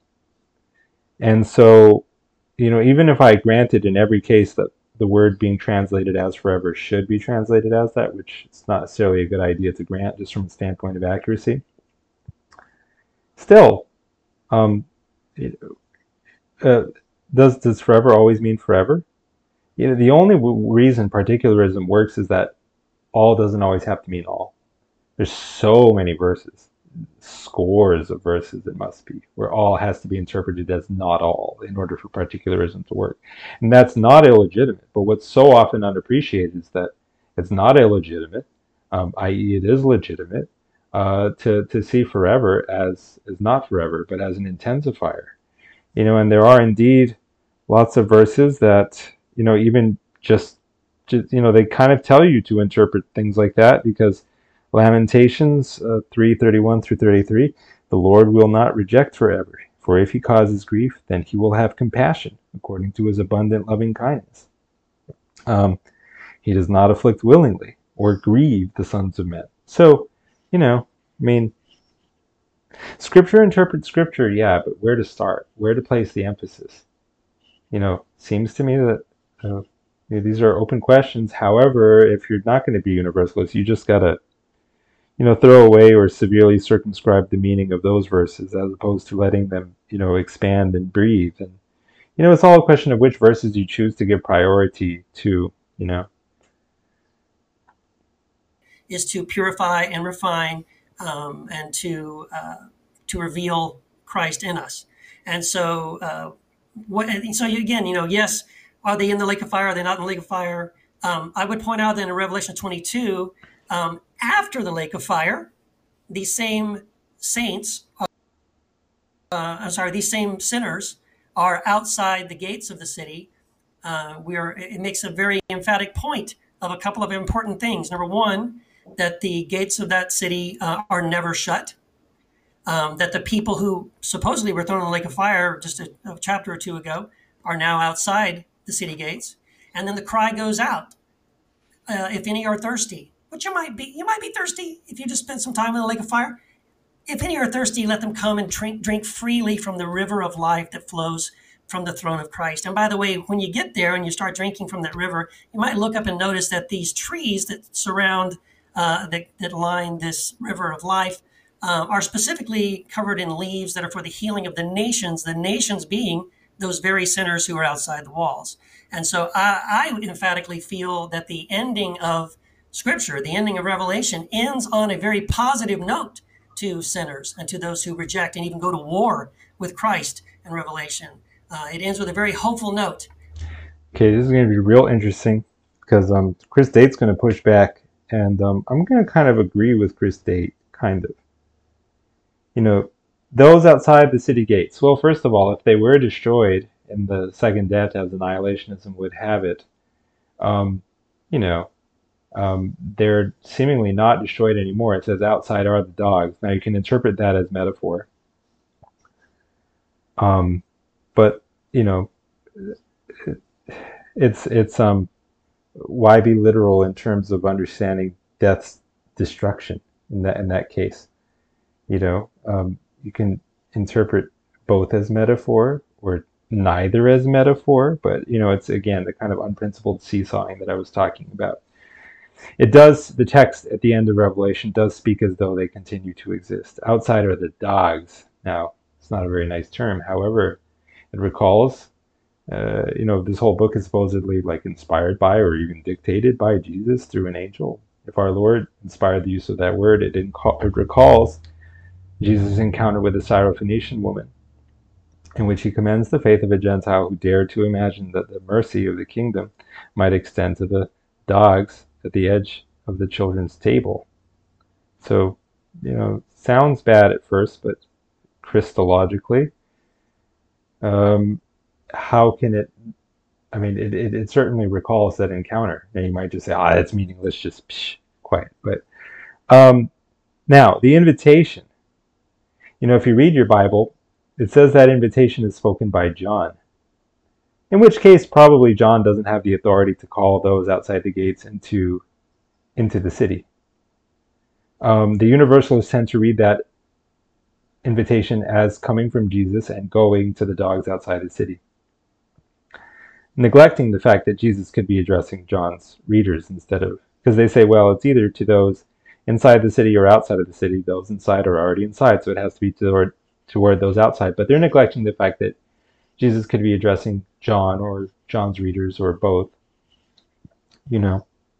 Um, but you know that assumes Jesus is even giving the invitation. In most Bibles, it will show, I think, that that John is giving that invitation, and Jesus says some of it, but then John says some other part of it. And if John is saying it, the implication seems to be that it's going to the readers. However, there aren't any quotation marks in the Greek, and it's not like the text says he said, then then John said, then Jesus said, etc. It's an inference. The translators have put that there. Um, when it seems to me they don't necessarily have to. And again, the question is, you know, is is revelation? What is the tense of revelation? Future, past, or present? Um, uh, a future understanding, you might say, if revelation, if if that if that if the if the tense of that invitation is not future, then that means it's it's sort of going to those who exist in the present. Um, but um, uh, who's to say it's not both? And who's to say that the invitation is not issued both by Jesus and by John, both uh, to John's to John and John's readers and those outside the city? Um, why not all of the above? Um, uh, Christ seems to be seems willing to go to any limit in order to um, accomplish the redemption of humankind. You know, and it's written that God is not willing that any should perish. Again, you, know, you might say, well, does any really mean any? There you go. But, um, you know, if we take that at face value, God's not willing that any should perish, and you know, Jesus doesn't seem willing to stop at any limit. You know, to to accomplish the redemption of humankind. Why wouldn't He also be addressing those outside the city? Why is there just a time limit? You know, Christ is the same today, uh, yesterday, and, and uh, forever, something like that. Anyway, you know, I mean, seems to me like a not inadmissible reading. It would have probably is not what the author meant, but again, you know, the author meant a lot of things that didn't turn out to be. You have to keep that in mind. So you would have to read it in as a fuller meaning, uh, which again, this this doesn't seem to be what the author meant. So I'm going to be with Chris Date when he pushes back on Keith Giles regarding to whom the invitation goes. Even though you've gone into the lake of fire, even though you're on the outside of this city, um, the gates are never shut, and the cry is given out if you're thirsty, come and drink freely, and come and receive this healing that is open to you. And that is completely consistent with the view of someone uh, who embraces universal reconciliation. Yeah, it's just it's not consistent with the Book of Revelation itself, um, and this will be a good place to start diving in, I think, because your interpretation of Revelation trades on a really um, mis uh, for at risk of sounding a little harsh a misguided understanding of how the vision the kind of vision recorded in revelation works. Um, the, the, just like the earliest dreams and visions in scripture stretching back to joseph's interpretation of uh, pharaoh's dream in genesis 40 with the seven cows eating the first seven cows that came up out of the nile daniel's dream of the four beasts nebuchadnezzar's dream of the statue and so on and so forth. These visions are highly symbolic visions. They don't actually depict the future. What they depict are a variety of symbolic scenes that symbolize the future. Now, that's important for a few reasons. First of all, it doesn't matter that the wicked are still outside the gates in Revelation 22. That doesn't mean that the that the wicked won't in reality have died in hell because again, yeah, it doesn't mean they will have died either. As far as I know, Giles isn't doing anything illegitimate he's he's not imagining it's going to happen just like that. He's, he's he's giving it a symbolic meaning, which for him just happens to be universalist. I'm failing to see Date's point here. Their ongoing experience in the lake of fire is part of the symbolism. And the question is, what does that symbolism mean in reality? What does it symbolize? And we actually know that. It's, it's right there in the text. John says Date is going for an argument that's like, Revelation is symbolic, therefore, it can only mean what I say that's really kind of sounds like what he's saying. That this scene, he says in uh, Revelation 2014, and God says in Revelation 21 8, that the lake of fire is the second death. Now, what's important about this is that if you go back through all those various kinds of visions and dreams I just mentioned, Um, that kind of statement, the, the thing in the imagery is this thing over here, that kind of statement is interpretation of the vision. It's not mere description. So, for example, um, when going back to what I just described earlier, when Joseph is interpreting Pharaoh's dream for him, in Pharaoh's dream, seven sick, uh, healthy cows come up out of the Nile, and then seven sickly cows come up out of the Nile and eat the first seven. Now, what what Joseph does is tell Pharaoh that these seven cows are seven years. Now, of course, the seven years is just not, it's not another description of cows. You wouldn't say, if you want to know what seven years are, look at the cows. That would be ridiculous. The point is, is that the seven cows symbolize. Oh, I'm sorry, dear, dear viewer, that you're being subjected to an ad simply due to my stinginess and refusing to pay for YouTube Premium. Eyes, Seven years. So when John says the lake of fire is the second death, what he's doing is saying the symbol is the lake of fire, but its interpretation, the thing that will happen in reality, is the wicked will die a second time. And in fact, that's why all throughout. Well, it says what will happen in reality is the second death. Now, what does that mean? If you keep insisting on interpreting the word uh, death in this flat and literal sense, then yes, it means that they will die, but I don't know that the Bible always means that when it speaks of death. It seems to speak of something worse, you know? Again, it's the thing that Hitler thought he was avoiding when he chose mere physical death in preference to it the contemporaneous Aramaic targums, the translations of the Old Testament Hebrew into Aramaic, use the phrase second death to say that the wicked will literally die a second time and not participate in the life of the eschaton. This is also, by the way, why death in Hades. Yeah, again, I'm not sure we care about the targums. I'm sorry. I, I don't I don't know that that controls the interpretation of anything in Christian scripture who are in Revelation 6 depicted as conscious entities, a, a knight and his squire, as it were. He's the fourth, fourth horseman of the apocalypse. These conscious beings, death and Hades, are thrown into the lake of fire too. But what does that symbolize? Well, we're told in Revelation 21 4 what it symbolizes. Hathanatas uk estai eti. Death shall be no more. This is the same thing that Paul says in 1 Corinthians 15 26 when he says death is the last enemy to be destroyed. The word katargeo meaning to cause to cease to exist. And this is the same thing that's meant by Isaiah 25, which both Paul in 1 Corinthians 15 and, and John in Revelation 20, they both, or sorry, 21, both allude to, namely Isaiah 25, where Yahweh will swallow up death forever. So the the fate of death in Hades is annihilation. Um, the fate of the wicked is to literally die a second time. It doesn't matter that in the imagery they continue to exist in Revelation 22 because the imagery symbolizes the reality of the wicked. Yeah, this argument has only assumed what it is concluding dying a second time, which is exactly what your um, universalist position requires one denies. Um, and then the last thing I'll just say before handing things back over to you and or Cam is that um, the the messages at the end of Revelation are indeed hopeful, but they are not hopeful in the universalistic sense. Um, the statements at the end of, of Revelation 22 are meant to encourage John's readers then and all throughout history until these events unfold. Well, I have a question for the Calvinist, um, Chris Date. It says, The Spirit and the bride say, Come. And that statement is coming from a, a you know, a, a vision, but still ongoing. That statement is, is being issued within a vision that is ongoing. Eh, you know, that uses the present tense of the dogs outside the city. Outside are the dogs, suggesting that at that point, you know, that's a present reality. It's a vision coming from a time when the last things have sort of happened. Um, and it says, The bride say, Come. Spirit and the bride say, Come. It's supposed, I mean, presumably, the bride encompasses all those whose names are in the book of life. So the question is, whom whom is he inviting? Because the bride says, Come. What, to itself? I mean, maybe except there doesn't seem to be any reason for that. Um, you know, especially for a Calvinist who views what will happen as as foreordained fact rather than some open possibility which requires dynamic action in the present in order to be actualized.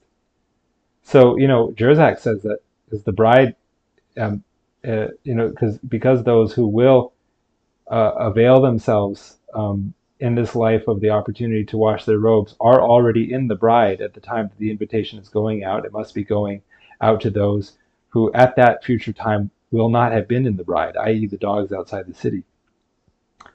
I don't know that one can refute that from from a Calvinist point of view, unless one says, "Hey, you're just overinterpreting Revelation." But you know, it seems to me that the particular uh, interpretations of Revelation can be accused of over overinterpreting the text in other areas.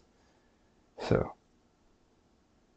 Because after all the, the, it's he's not saying people can wash their robes in the eschaton. He's saying wash your robes now while you still can. But there will come a point in time where nobody will be able to wash their robes anymore because they will have died a second time. Yeah so i'm just curious um, um, you you know you talk about how these symbols mean something and point to something. So in your mind, um, and maybe this is just a clarification of what you just said, but uh, I would like to hear your clarification of it. What is then the significance of stressing in Romans twenty? and sorry, Revelation twenty two, that the gates are never shut. Um, that the leaves that are uh, growing alongside the river of life are specifically for the healing of the nations, and that these people outside the city, who, in, I guess in your mind, are dead, um, are called out to, hey, come and come inside and drink freely and, and receive this healing. So some of those things that you stated are accurate, others are not. Let me talk about the accurate things first. Yes, Revelation says the gates will never be shut, but that's not how that statement ends. In Revelation 21, 25, it says they will never be shut by day, for there will be no night there. You see, the picture right. is that there will no longer be sin and evil and threat and, and danger. That's why the Yes, again, the Calvinist construes God entirely in terms of power and of God's, you know, dealings with uh, his creation as, you know, entirely a matter of power relations. Rejoice, we have nothing to fear. Well, I mean, we never had anything to fear. Uh, uh, rejoice, God has shown that he can triumph in, in, in, in physical, temporal terms over our earthly enemies well, he always had that power. So if Revelation or the eschaton is all about God demonstrating that power, that seems kind of pointless and anticlimactic. One had imagined it would have been about something more. The gates are open not so that anybody can come in.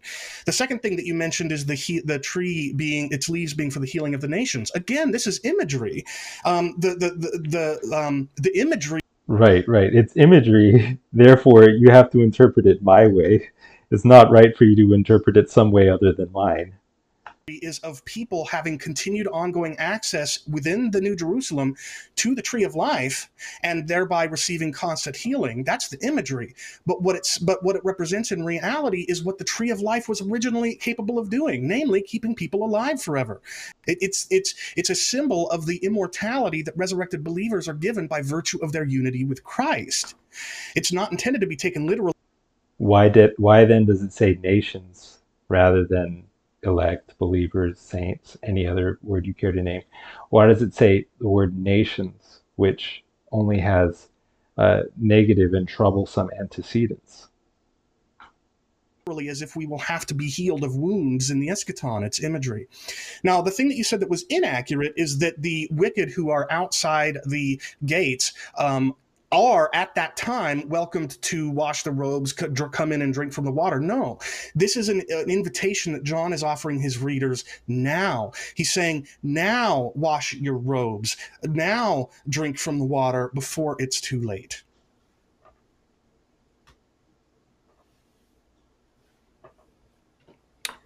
Well, yeah, Chris Date has triumphantly delivered himself of an interpretation of Revelation as though it were the only possible one. I'm not sure he demonstrated that. I mean, it is an interpretation. You know that that's true. Did I lose somebody?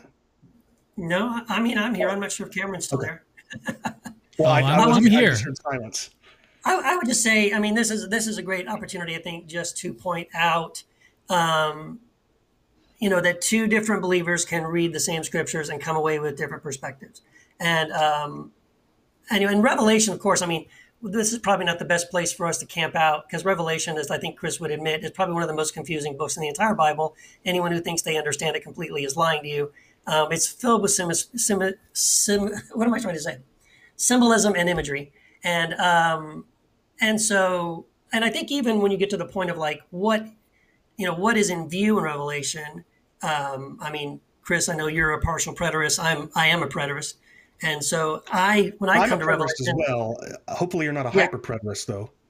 well, I, Yes, hopefully you're not a, you know, uh, loaded term that I just, you know, made up right now. Yeah.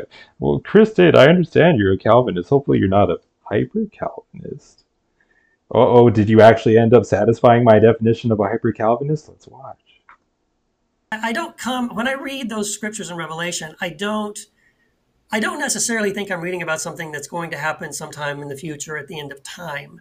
Uh, I believe what I'm doing is I'm reading a highly uh, imaginative uh, story I mean, if you're a partial preterist, the question is again, where do you get off deciding to interpret some things literally and others, you know, figuratively, or with what degree of literality? Like, you know, why are you interpreting this semi-literally and that other thing like just very figuratively? It's all it's all up in the air. using a lot of thick you know, symbolism about specifically how Christ subverts empire and did so in AD 70. And, um, and then it's a template of sorts for, in general, how on in going into the future, yes, the kingdom of, of Christ subverts the kingdoms of the, of the world. But I don't typically, to be honest, turn to Revelation to find out what's going to happen sometime in the future. I, understand, and, and I'm happy to look at the more didactic statements that I talked about in my opening presentation, and that no doubt, and that you did as well. Um, but if you think the entirety of Revelation was fulfilled in the past, including the thousand years John sees transpire, then you are a hyper preterist, and that makes, or at least in in when it comes to the Book of Revelation, and that would make me extremely concerned because hyper preterists, as a general rule of thumb, deny future bodily resurrection of the dead. Do you think that um, humankind will one day rise bodily from the dead? I do believe that that post mortem we continue to to be alive and we continue Remember, anything that isn't Chris Date's uh, literal interpretation of the Bible simply isn't biblical. to be in the presence of Christ. Do- Uh, whether that's in a body, uh, yeah, I'm, I'm assuming it's in some form of a body. Yes. No, no, no, no, no. I'm not asking if you think we have bodies immediately after we die of some other sort. I'm asking, will our physical bodies rise from their graves like the Bible teaches? Um, I'm gonna, I can only say it as clearly as I just this said. is I believe so that uh, a big we concern will of have mine. Is that resurrected bodies.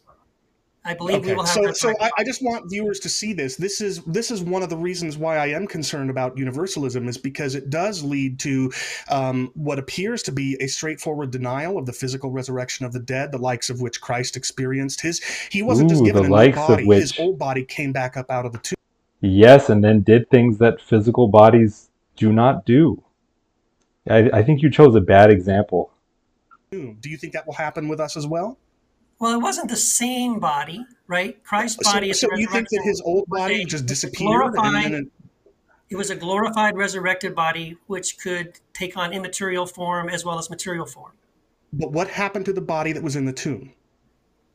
It resurrected. Thank you. So you do think our physical bodies will come back up out of the grave and be transformed? Yeah, I mean, I don't want this to be a debate. I mean, don't be too literal with this. My goodness, what happens to people who are who are incinerated? What grave do they come out of? I mean, uh, I guess the molecules of which they were once reconstituted, or of which they were once assembled, are called forth. But you know, they could be part of new other bodies at that point, even conceivably other people's bodies. Don't get too literal with this. I mean, my goodness, it's not going to lead at all to you know any kind of clean, tidy picture. You you have to step a little bit back from the literalism here. debate about the resurrection Okay. or any of that stuff. Like I, I, Well, I think let uh, viewers it's- decide for themselves. Yeah, I, I think uh, I, I affirm the resurrection of Christ. Um, I probably lean closer to someone like Marcus Borg on the side of um, how that what that might have looked like, but I also uh, in uh, in solidarity with him also would say that I think it is not necessarily that important. Um, if it's the exact same cellular organism or if it's a another body that my spirit inhabits. So I'm happy to let viewers consider the ramifications of. Guys, don't overcomplicate it. You just say it's the same body, but now it's a different kind. Unless, you know, well, no, I mean, Chris Date has to answer what happens when, you know, you're asking the that the atoms of which a person used to be made are just like called back from whatever other new configurations they may find themselves in, um, you know, which may be the bodies of living Christian saints. And so new new atoms have to be supplied for them. Okay, whatever. Assume that this works. Then you just say, okay, the old body rises, but it is now of a new kind. It can do different things. So, you know what what Giles wanted to answer. It's it's um uh, it's not the same kind of body, even if it's in some loose sense the same body. But you know, I mean, identity does not rest just on molecules. I mean, the molecules of your brain, they're always there's the molecular turnover of your, of your brain. You know, uh, not not speaking for the cytoplasm, but for the, the rest of the cells, it's you know something close to 100% every three months. You know, we're not we're not our molecules. We are our patterns. Um, of universalism leading to a denial of what the Bible teaches about resurrection.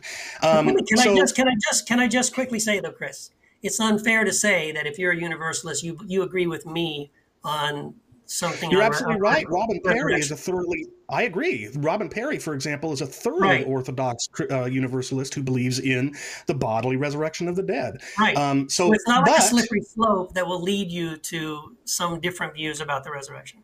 No, but I'm Can not I jump in Robin real quick? Parry, I'm debating you. Of course, Cam. Yeah, so I, I just want to say that I mean what Keith has laid out here. It sounds like I I pretty much agree with him about the the resurrection. I mean, it, it is going to be a different body. I don't know what. I mean, personally, I like have no idea what it's going to be like or what if it's going to be made up of cells or what. I have no idea.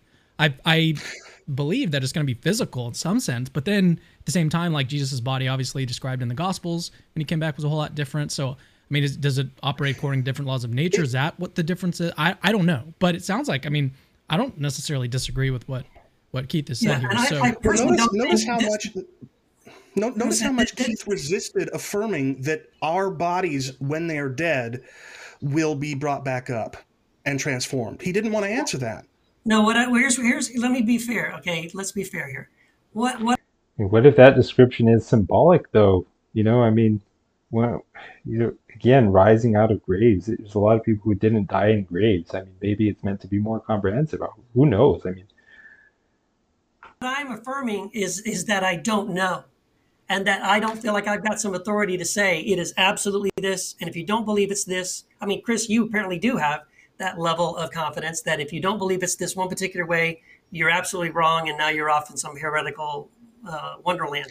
Uh, I feel like, hey, uh, I'm affirming the resurrection. I believe everyone will have a resurrected body, and what that body looks like, I'm just to tell you, I don't believe I have the information to uh, to, to say think, one way or the other. And know that I think it would matter. Chris, I don't think it's an issue of, of have, debate for anybody to care about whether or not it's this or that.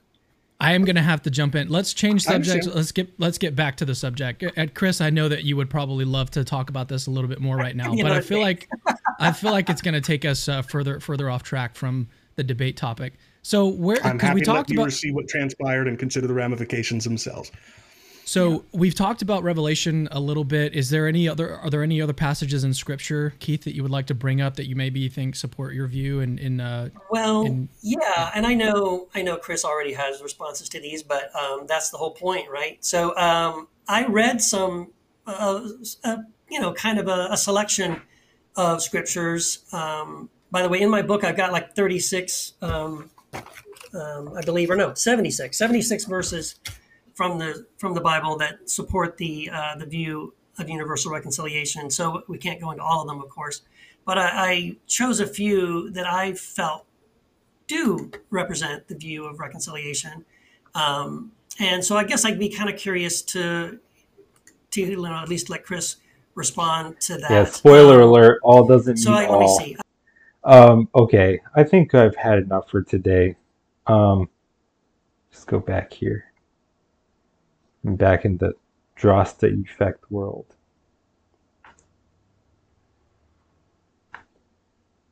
Maybe I'll just continue just recapping by recapping my, my philosophical case against annihilationism.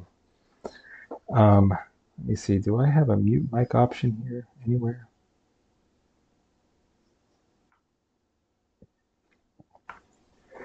Right, okay, just that may come in handy later. You know, I'll just kind of read through some of my notes and respond to them. Not that I imagine Chris Date would lay very much emphasis on philosophy as opposed to scripture.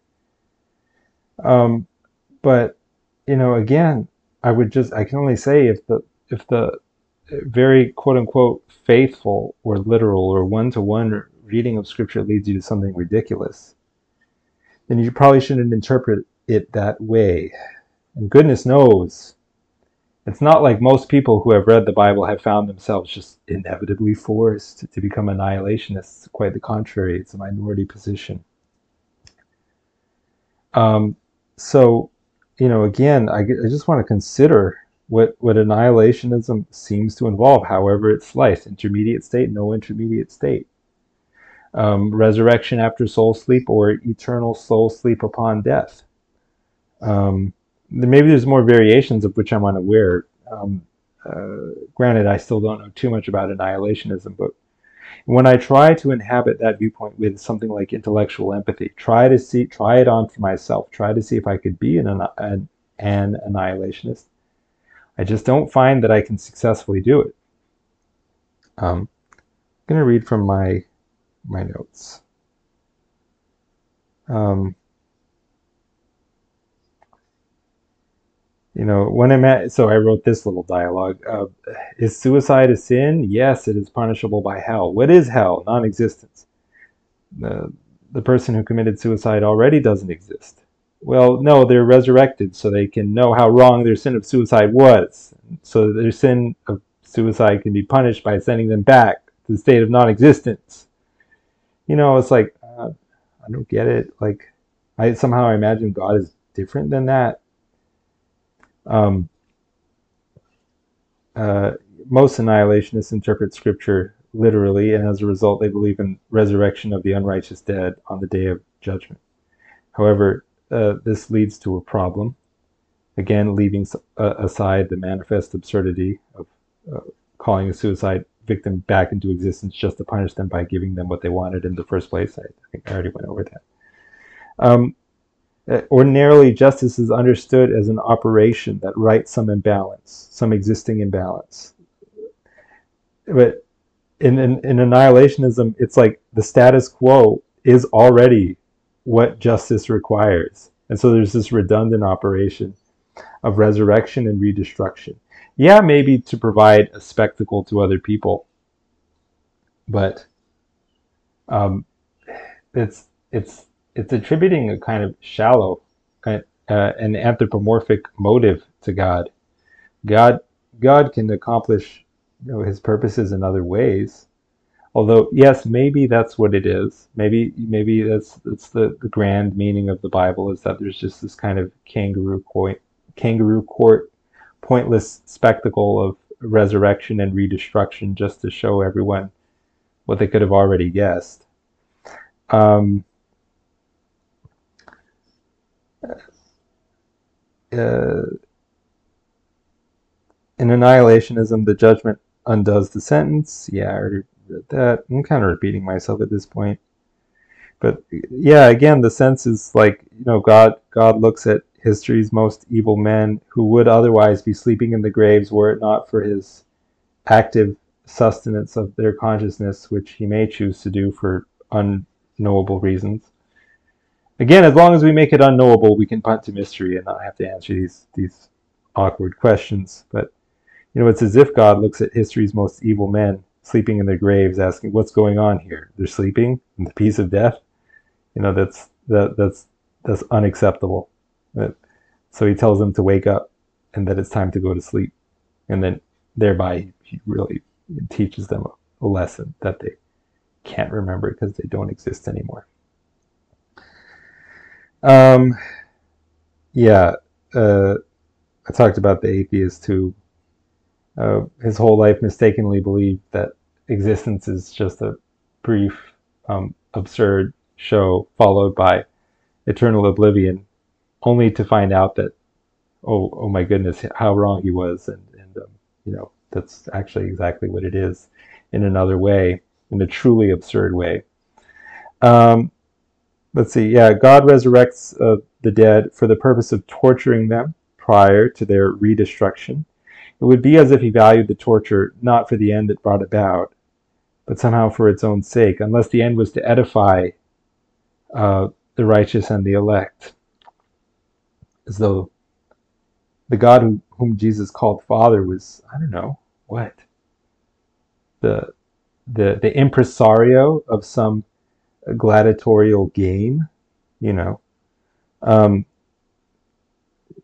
it, when when they see when those who are the you know the the beneficiaries of your corrective punishment cease to exist so that they cannot remember the consequences of what you taught them. There was no reason for you to have, uh, uh, you know, punished them in the afterlife unless it was just to make you feel good or provide some spectacle in the interim. I mean, unless again the ways of God are not our ways. You know that that's just assuming the ways of God conform exactly to how you interpreted Scripture. What if the way you interpreted Scripture isn't, you know, the way it should be interpreted? Um, you know, it's it's somehow, you know, the impression that Chris Date gives is that anyone who disagrees with him is arrogant as if that presumption itself is not arrogant, you know? Um, um, let me see. Uh, yeah, does punishment have to be experienceable? Again, an interesting question. If the answer is no, um, there's no apparent reason for the unrighteous dead to be resurrected. You know, they're already um, being punished you know whatever exactly that means. Again unless it's to provide some some show. Um uh it's like okay well let's assume punishment has to be experienceable in order for it to be punishment but then annihilation can't function as punishment.